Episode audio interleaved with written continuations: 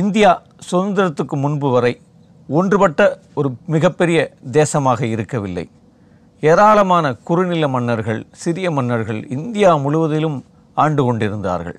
இவர்கள் எல்லோரும் தனித்தனியாக பிரிந்து ஒரு ஒற்றுமையற்ற ஒரு ஒரு சிறு சிறு மன்னர்களாக இருந்தார்கள். வெள்ளையர்கள் இந்தியாவுக்குள் நுழையும் போது இவர்கள் எல்லாம் இப்படி பிரிந்து கிடப்பது அவர்களுக்கு ஒரு மிகப்பெரிய வரமாக இருந்தது. அவர்களுக்கு இவர்கள் பிரிந்து துண்டு துண்டாக இருப்பது மிகவும் சௌகரியமாக இருந்தது.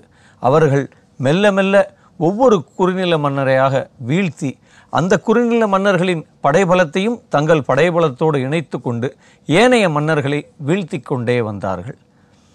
நிறைய குறுநில மன்னர்கள் தங்களை ஆங்கிலேயர்கள் நெருங்காதவரை தங்களுக்கு எந்த பிரச்சனையும் இல்லை என்று கருதினார்கள். ஆனால் ஆங்கிலேயர்களின் வருகையின் போது ஆங்கிலேயர்களை எதிர்க்க வேண்டும். ஆங்கிலேயர்களோடு ஒரு பெரும் போரை நடத்த வேண்டும்.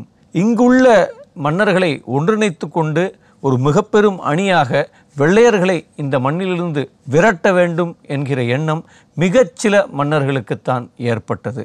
அப்படி வெள்ளையர்களை இந்தியாவிலிருந்து விரட்ட மிகப்பெரும் வியூகங்களை வகித்த மிகப்பெரும் போராட்டங்களை நடத்திய மிகப்பெரும் போர்களை நடத்திய வெள்ளையர்களை மிரளும் அளவுக்கு அவர்களை வந்து இந்த இந்திய மண்ணில் பயம் கொள்ளச் செய்த ஒரு மன்னரை பற்றி தான் நாம் பார்க்க போகிறோம். மைசூரின் மன்னர் தீப்பு சுல்தான் அவர்களை பற்றி இந்த காணொளியில் நாம் விரிவாக பார்க்கவிருக்கிறோம். இருநூறு ஆண்டுகள் ஆடுகளைப் போல் வாழ்வதை விட இரண்டே இரண்டு நாட்கள் புலிகளைப் போல் வாழ்வதையே விரும்புகிறேன் என இந்திய விடுதலைப் போரில் எதற்கும் அஞ்சாமல் களமாடிய ஓர் இணையற்ற வீரன் மைசூரை ஆண்ட மாமன்னன் திப்பு சுல்தான். அதனால்தான் வரலாறு இன்னும் அவனை மைசூரின் புலி என்றே தன்னில் குறித்து வைத்துக் கொண்டிருக்கிறது. அவனிடம் அஞ்சி நடுங்கிய ஆங்கிலேயர்களும் திப்புவை இங்கிலாந்தின் குலை நடுக்கம் என்றே பதிவு செய்து வைத்திருக்கிறார்கள். கிபி ஆயிரத்தி எழுநூற்றி ஐம்பதாம் ஆண்டு நவம்பர் இருபதாம் நாள் மைசூர் அருகேயுள்ள தேவனஹள்ளி என்ற இடத்தில் மைசூர் மன்னர் ஹைதர் அலிக்கும் பஹர் உன்னிசா என்பவருக்கும் மகனாக பிறந்தார் திப்பு. திப்புவின் தந்தையான ஹைதர் அலி அப்போது மைசூரை ஆட்சி செய்த மன்னரான கிருஷ்ணராஜா என்பவரின் படைத்தளபதிகளுள் ஒருவராக இருந்தாலும் பெரிய கல்வி கற்றவர் இல்லை என்பதால் தன் மகனான திப்புவிற்கு ஒரு நல்ல ஆசிரியரை கொண்டு கல்வி கற்பித்தார். பெர்சியன் கன்னடம் அரபு ஆகிய மொழிகளை கற்றதோடு குரானையும் நன்கு கற்றுத் தேர்ந்தார் திப்பு. அதோடு மட்டுமின்றி இளமையிலேயே தன் தந்தையைப் போன்றே வாழ்வீச்சு குதிரையேற்றம் துப்பாக்கி சுடுதல் போன்றவற்றில் திறம்பட தேர்ச்சி பெற்றார். இதனால் தனது பதினேழு வயது முதலே படைகளை வழிநடத்திச் செல்லும் அளவிற்கு ஆற்றல் கொண்டவராய் ஆகியிருந்தார் திப்பு. இந்த காலகட்டத்தில் அவரின் தந்தையான ஹைதர் அலியும் அப்போதைய மைசூரின் பொம்மை அரசனாக இருந்த கிருஷ்ணராஜா என்பவரை அகற்றிவிட்டு தானே மன்னராக முடிசூட்டிக் கொண்டதால் திப்பு ஹைதர் அலியின் முக்கியமான படைத்தளபதியானார். திப்பு ஹைதர் அலியின் படைத்தளபதியாக இருந்தபோது தனது மிகச்சிறப்பான போர் வலிமையால் பல முக்கியமான வெற்றிகளை பெற்றுள்ளார். கிபி ஆயிரத்தி எழுநூற்றி எழுபத்தி ஆறாம் ஆண்டு தனது இருபத்தி ஆறாம் வயதில் மராட்டிய மன்னர் மீது போர் தொடுத்து ஹாஜி கோட்டையை கைப்பற்றினார். திப்புவின் ஆரம்ப வெற்றிகளுள் இது மிக முக்கியத்துவம் வாய்ந்த வெற்றியாக அமைந்தது. திப்புவின் தொடர்ச்சியான பல வெற்றிகளுக்கு அவரின் பலமான இராணுவ கட்டமைப்பும் ஒரு காரணமாக இருந்து வந்தது. குதிரைப்படை ஒட்டகப்படை கடற்படை என பல்வேறு இராணுவ கட்டமைப்புகளை உருவாக்கி வைத்திருந்தார். கடற்பயிற்சி பள்ளிகளை துவக்கி அங்கு ஏவுகணை பீரங்கி போன்ற நவீன இயந்திரங்களை கையாளும் பயிற்சிகளை அளித்தார். திப்பு சுல்தான் என்றாலே அவருடைய இராணுவ கட்டமைப்பு அவர்களுடைய படைகள் அவர்களுடைய அந்த படைகளுக்கான தளவாடங்கள் என்பதை பற்றி இன்றைக்கு உலகளவில் பல ஆய்வுகள் நிகழ்ந்திருக்கிறது. குறிப்பாக திப்பு அவர்கள் பயன்படுத்திய ஏவுகணைகள் என்பது உலகத்தையே பிரமிக்க வைத்தது. பிரிட்டிஷாரை மிகவும் பயங்கொள்ளச் செய்ததே திப்பு சுல்தான் அவர்களினுடைய ஏவுகணை தொழில்நுட்பம்தான். இந்த தொழில்நுட்பத்தை சொந்தமாக திப்பு தான் உருவாக்கி இருக்கிறார் இதை அவர் பிரெஞ்சு அரசிடமிருந்து பெறவில்லை என்பது பின்னாட்களில் நிரூபிக்கப்பட்டது. பிரிட்டிஷார் பின்னாட்களில் திப்புவின் ஏவுகணைகளை லண்டனுக்கு எடுத்து சென்றார்கள். லண்டன் அருகில் இருக்கக்கூடிய உல்ரிச் என்னும் இடத்தில் இருக்கக்கூடிய ரொடுண்டா அருங்காட்சியகத்தில் இந்த ஏவுகணைகள் இன்றைக்கும் பார்வைக்கு வைக்கப்பட்டுள்ளது. பின்னாட்களில் அப்துல் கலாம் அவர்கள் அந்த இடத்திற்கு சென்று இந்த தொழில்நுட்பம் தொடர்பாக அறிந்து கொள்வதற்கான பெரும் முயற்சிகளை எடுத்தார். சார் பெர்னார்ட் லோவல் அவர்கள் எழுதிய விண்வெளி ஆராய்ச்சிகள் தோற்றமும் மூலங்களும் பண்பாட்டு பொருளாதாரங்களும். அதாவது the origins and international economics of space explorations என்கிற நூலின் உதவியோடு அப்துல் கலாம் அவர்கள் இந்த ஏவுகணை தொழில்நுட்பம் தீப்புடையதுதான் என்பதை எடுத்துரைத்தார். கிபி ஆயிரத்தி எழுநூற்றி எண்பதாம் ஆண்டு ஹைதர் அலிக்கும் ஆங்கிலேய படைகளுக்கும் இரண்டாம் மைசூர் ஆங்கிலேய போர் நடக்கத் தொடங்கியது. இந்த போரின் போது திப்புவின் தந்தையான ஹைதர் அலி இறந்து விடுகிறார் இதனால் ஆயிரத்தி எழுநூற்றி எண்பத்தி இரண்டாம் ஆண்டு டிசம்பர் இருபத்தி ஆறாம் நாள் தனது முப்பத்தி இரண்டாம் வயதில் மைசூரின் சுல்தானாக முடிசூட்டிக் கொள்கிறார் திப்பு சுல்தான். தான் மன்னராகிய பிறகு புலிச்சின்னம் பொறிக்கப்பட்ட கொடியை தங்கள் நாட்டின் கொடியாக பயன்படுத்துகிறார். ஆயிரத்தி எழுநூற்றி எண்பத்தி நாலாம் ஆண்டு வரை நடந்த அந்த போரானது மங்களூர் உடன்படிக்கையின் அடிப்படையில் முடிவுக்கு வருகிறது. இந்த போரில் சுமார் நான்காயிரத்திற்கும் மேற்பட்ட ஆங்கிலேய படையினரை திப்பு சுல்தான் போர்க்கைதிகளாக பிடித்து வைத்திருந்தார். பின்னர் அனைவரும் விடுவிக்கப்பட்டனர். திப்பு சுல்தான் ஒரு மன்னராக மட்டுமின்றி சிறந்த சமூக சீர்திருத்தவாதியாகவும் விளங்கினார். சமூகத்தில் நிலவி வந்த நரபலி தேவதாசி முறைகள் போன்ற மூட நம்பிக்கைகளை ஒழித்து அனைத்து இன மத மக்களும் சுதந்திரத்தோடு வாழும்படியான சமூக பாதுகாப்பை ஏற்படுத்தியிருந்தார். மது விபச்சாரம் போன்றவற்றை முழுவதுமாக தடை செய்தார். பெண்கள் மிக உயர்வாக மதிக்கப்பட்டனர். சட்டம் நீதி போன்றவை அனைவருக்கும் சமமானதாக இருக்க வேண்டும் என்பதால் அந்த அமைப்புகளில் எல்லோருக்குமான பிரதிநிதித்துவத்தை ஏற்படுத்தி கொடுத்தார். திப்பு சுல்தானின் ஆட்சியில் நவீன வேளாண்மையில் பல புதிய முயற்சிகள் மேற்கொள்ளப்பட்டன. கலப்பின விதைகள் உருவாக்கப்பட்டு அதன் மூலம் பல புதிய ரகங்கள் உருவாக்கப்பட்டன. அறிவியல் மற்றும் தொழில்நுட்ப ஆராய்ச்சிகளில் மிகுந்த ஆர்வம் கொண்டவராக இருந்தார் திப்பு சுல்தான். இராணுவத்தை இராணுவம் அல்லது போரை போர்த்தலங்களோடு முடித்து கொள்ளுங்கள் என்பதில் திப்பு சுல்தான் மிகவும் தெளிவாக இருந்தார். அவர் ஒரு சுற்றறிக்கையை விட்டிருந்தார். போரை போர்த்தளத்தோடு முடித்து கொள்ளுங்கள். அப்பாவி பெண்களை குழந்தைகளை சூறையாடாதீர்கள். முதியவர்களுக்கு பாதுகாப்பு கொடுங்கள். ஒரு தேசத்தின் மக்கள் ஒரு ஜனங்களின் மீது அப்பாவிகளின் மீது ஒரு போரை நீங்கள் தொடுக்கக்கூடாது. போரை நீங்கள் போர்க்களத்தோடு முடித்து கொள்ளுங்கள் என்கிற இந்த போர் அறம் இன்றைக்கும் தீப்புவின் மிக முக்கியமான ஒரு கொள்கை பிரகடனமாக பார்க்கப்படுகிறது. ஆயிரத்தி எழுநூற்றி எண்பத்தி ஒன்பதாம் ஆண்டு திப்பு சுல்தானுக்கும் ஆங்கிலேயர்களுக்கும் இடையே மூன்றாம் மைசூர் போர் ஆரம்பமானது. இந்த போரில் மராட்டிய மன்னனும் ஹைதராபாத் நிஜாமும் மற்றும் திருவிதாங்கூர் சமஸ்தானமும் ஆங்கிலேயர் பக்கம் நின்று திப்பு சுல்தானுக்கு எதிராக களம் கண்டனர். எதிரியின் வலிமைகள் இன்னும் பல மடங்கு அதிகரித்த நிலையிலும் திப்பு சுல்தான் கலங்காமல் களத்தில் நின்றார். ஆயிரத்தி எழுநூற்று தொண்ணூற்றி இரண்டாம் ஆண்டு வரை சுமார் நான்கு ஆண்டுகள் நடைபெற்ற இந்த போரில் திப்பு சுல்தான் தோல்வியை தழுவினார். எனவே ஸ்ரீரங்கப்பட்டினம் அமைதி ஒப்பந்தத்தின்படி இந்த போர் முடிவுக்கு வந்தது. இந்த போரின் தோல்வியால் மைசூரின் சில பகுதிகளை ஆங்கிலேய அரசு தனக்கு போரில் உதவிய ஹைதராபாத் நிஜாம் அரசுக்கும் மராட்டிய அரசுக்கும் பிரித்து கொடுத்தது. இந்தியா முழுமையையும் தங்கள் கட்டுக்குள் கொண்டு வந்த ஆங்கிலேயர்கள் அல்லது கம்பெனி நிர்வாகம் இங்குள்ள ஆட்சி முறைகளை அவர்கள் கூர்ந்து பார்க்கிறார்கள். அப்படி அவர்கள் இந்தியா முழுமையிலும் பார்க்கும்போது தீப்பு அவர்களினுடைய ஆட்சிக்கு உட்பட்ட இடம் வித்தியாசமாக அவர்களுக்கு காட்சியளிக்கிறது. இங்கே இருக்கக்கூடிய பணக்காரர்களுக்கு தீப்பு எந்த விதத்திலும் பெரிய பாராபட்சங்களை காட்டுவதில்லை.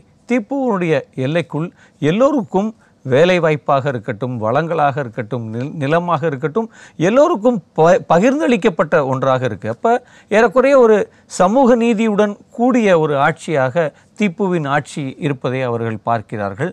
அப்படி எல்லா வளங்களும் பகிர்ந்து கொடுக்கப்பட்டதால் இந்த தேச எல்லைக்குள் ஒரு துடிப்பு மிக்க செயல்பாடு நடப்பதை தாமஸ் மன்றோ அவர்கள் ஒரு கடிதத்தில் கம்பெனிக்கு எழுதுகிறார். இந்த இடம் வேறாக இருக்கிறது. இங்கே மக்களின் நன்மதிப்பை பெற்றவராக தீப்பு இருக்கிறார்.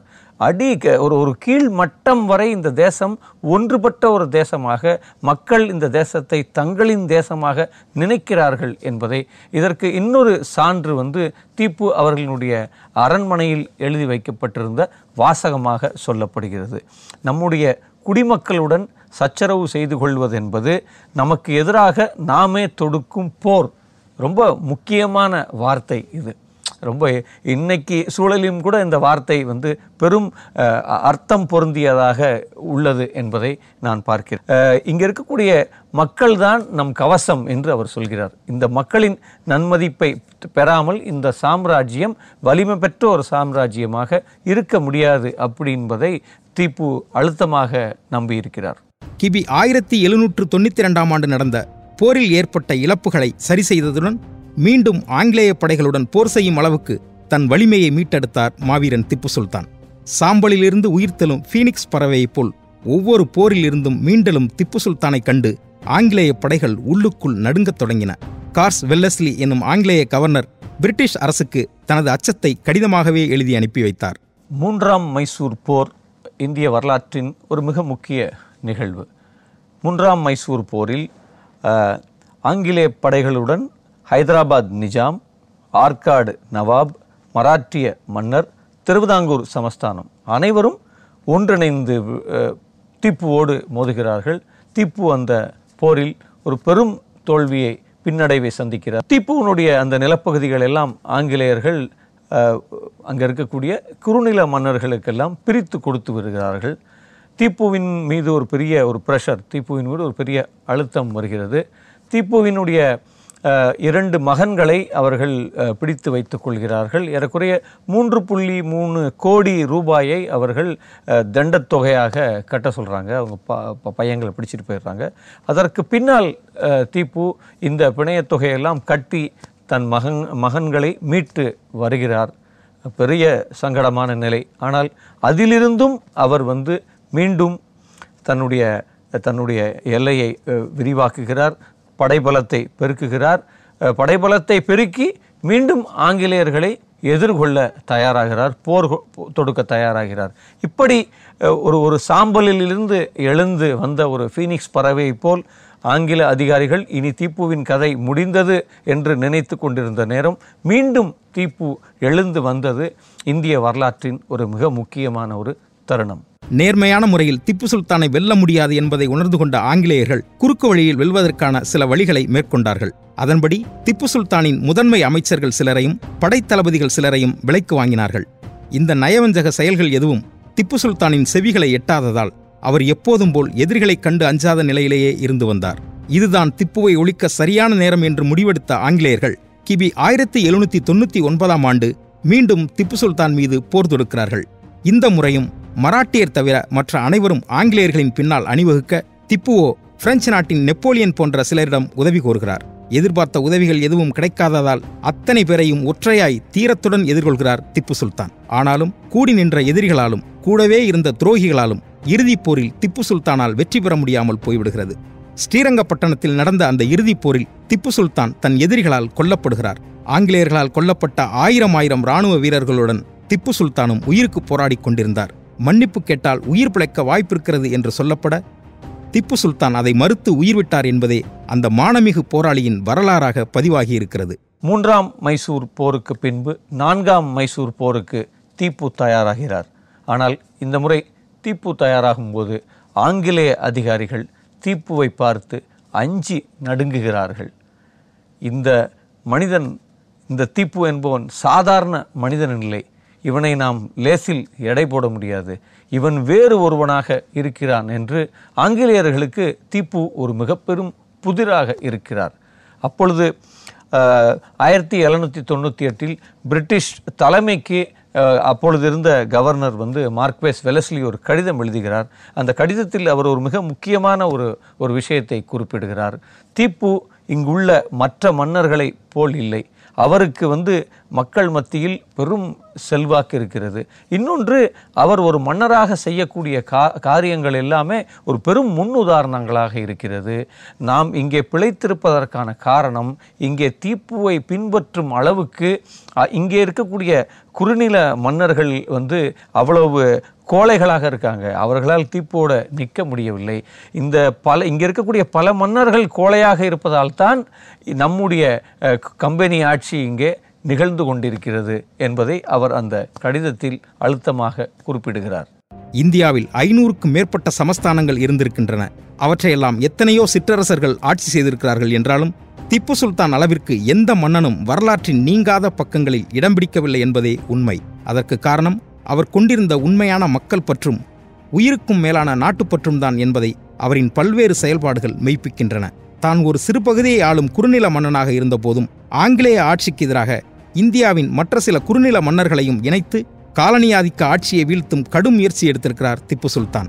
ஹைதராபாத் நிஜாம் ஆர்காட் நவாப் மராட்டிய மன்னர்கள் டெல்லி பாதுஷா என அவர் ஒன்றிணைக்க முயன்ற அனைவரும் ஆங்கிலேயர்களின் பின்னால் நின்றார்களே தவிர இந்தியர்களாய் இணையவில்லை என்பதே வரலாறு நம் முகத்தில் அறையும் உண்மை. திப்பு சுல்தானின் மறைவிற்கு பிறகு அவரின் குதிரைப்படையின் தளபதியாக இருந்த தூந்தாஜி வாக் என்பவர் ஒன்றரை லட்சம் மக்களை திரட்டி ஆங்கிலேயர்களுடன் போர் புரிந்து திப்பு சுல்தானின் வீர மரபை நிலைநாட்டினார்.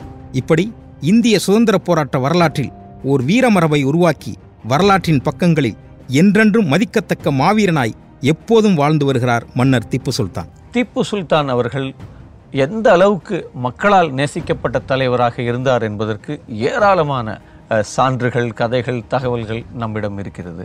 குறிப்பாக நான்காம் மைசூர் போரில் தீப்பு ஒரு பெரிய தோல்வியை சந்திக்கிறார். போர் முனையில் தீப்பு இறந்து போகிறார். நகரம் முழுவதிலும் தீப்பற்றி எரிகிறது. மக்களினுடைய வீடுகள் எல்லாம் சூறையாடப்பட்டு கிடக்கு தீக்கிராய் கிடக்கு. ஆனால் மக்கள் அவர்களின் வீட்டை சரி செய்யவோ வெள்ளையடிக்கவோ விரும்பவில்லை. மாறாக மக்கள் தீப்புவினுடைய இறந்த உடலை காண ஆயிரக்கணக்கில் லட்சக்கணக்கில் செல்கிறார்கள். அந்த மக்கள் அங்கே சென்று நெ- நெடுஞ்சான் கிடையாக விழுந்து தீப்புவை வணங்குகிறார்கள். ரொம்ப முக்கியமான ஒரு காட்சி அது. அப்போ அந்த அந்த, அதாவது நெஞ்சம் வெடிக்க கதறி அழுறாங்க. இந்த காட்சியை இறந்த பின்னும் இந்த காட்சியை பார்த்த ஆங்கில அதிகாரிகள் பலர் இதை பதிவு செய்திருக்கிறார்கள். ஒரு நாட்டின் மக்கள் அந்த அந்த மன்னனின் மீது கொண்டிருந்த பற்றிற்கும் அல்லது ஒரு மன்னன் எவ்வாறாக மக்களின் நன்மதிப்பை பெற்ற ஆட்சியாளராக திகழ்ந்தார் என்பதற்கும் இந்த சம்பவங்கள் நமக்கு ஒரு சான்றாக சாட்சியமாக விளங்குகிறது.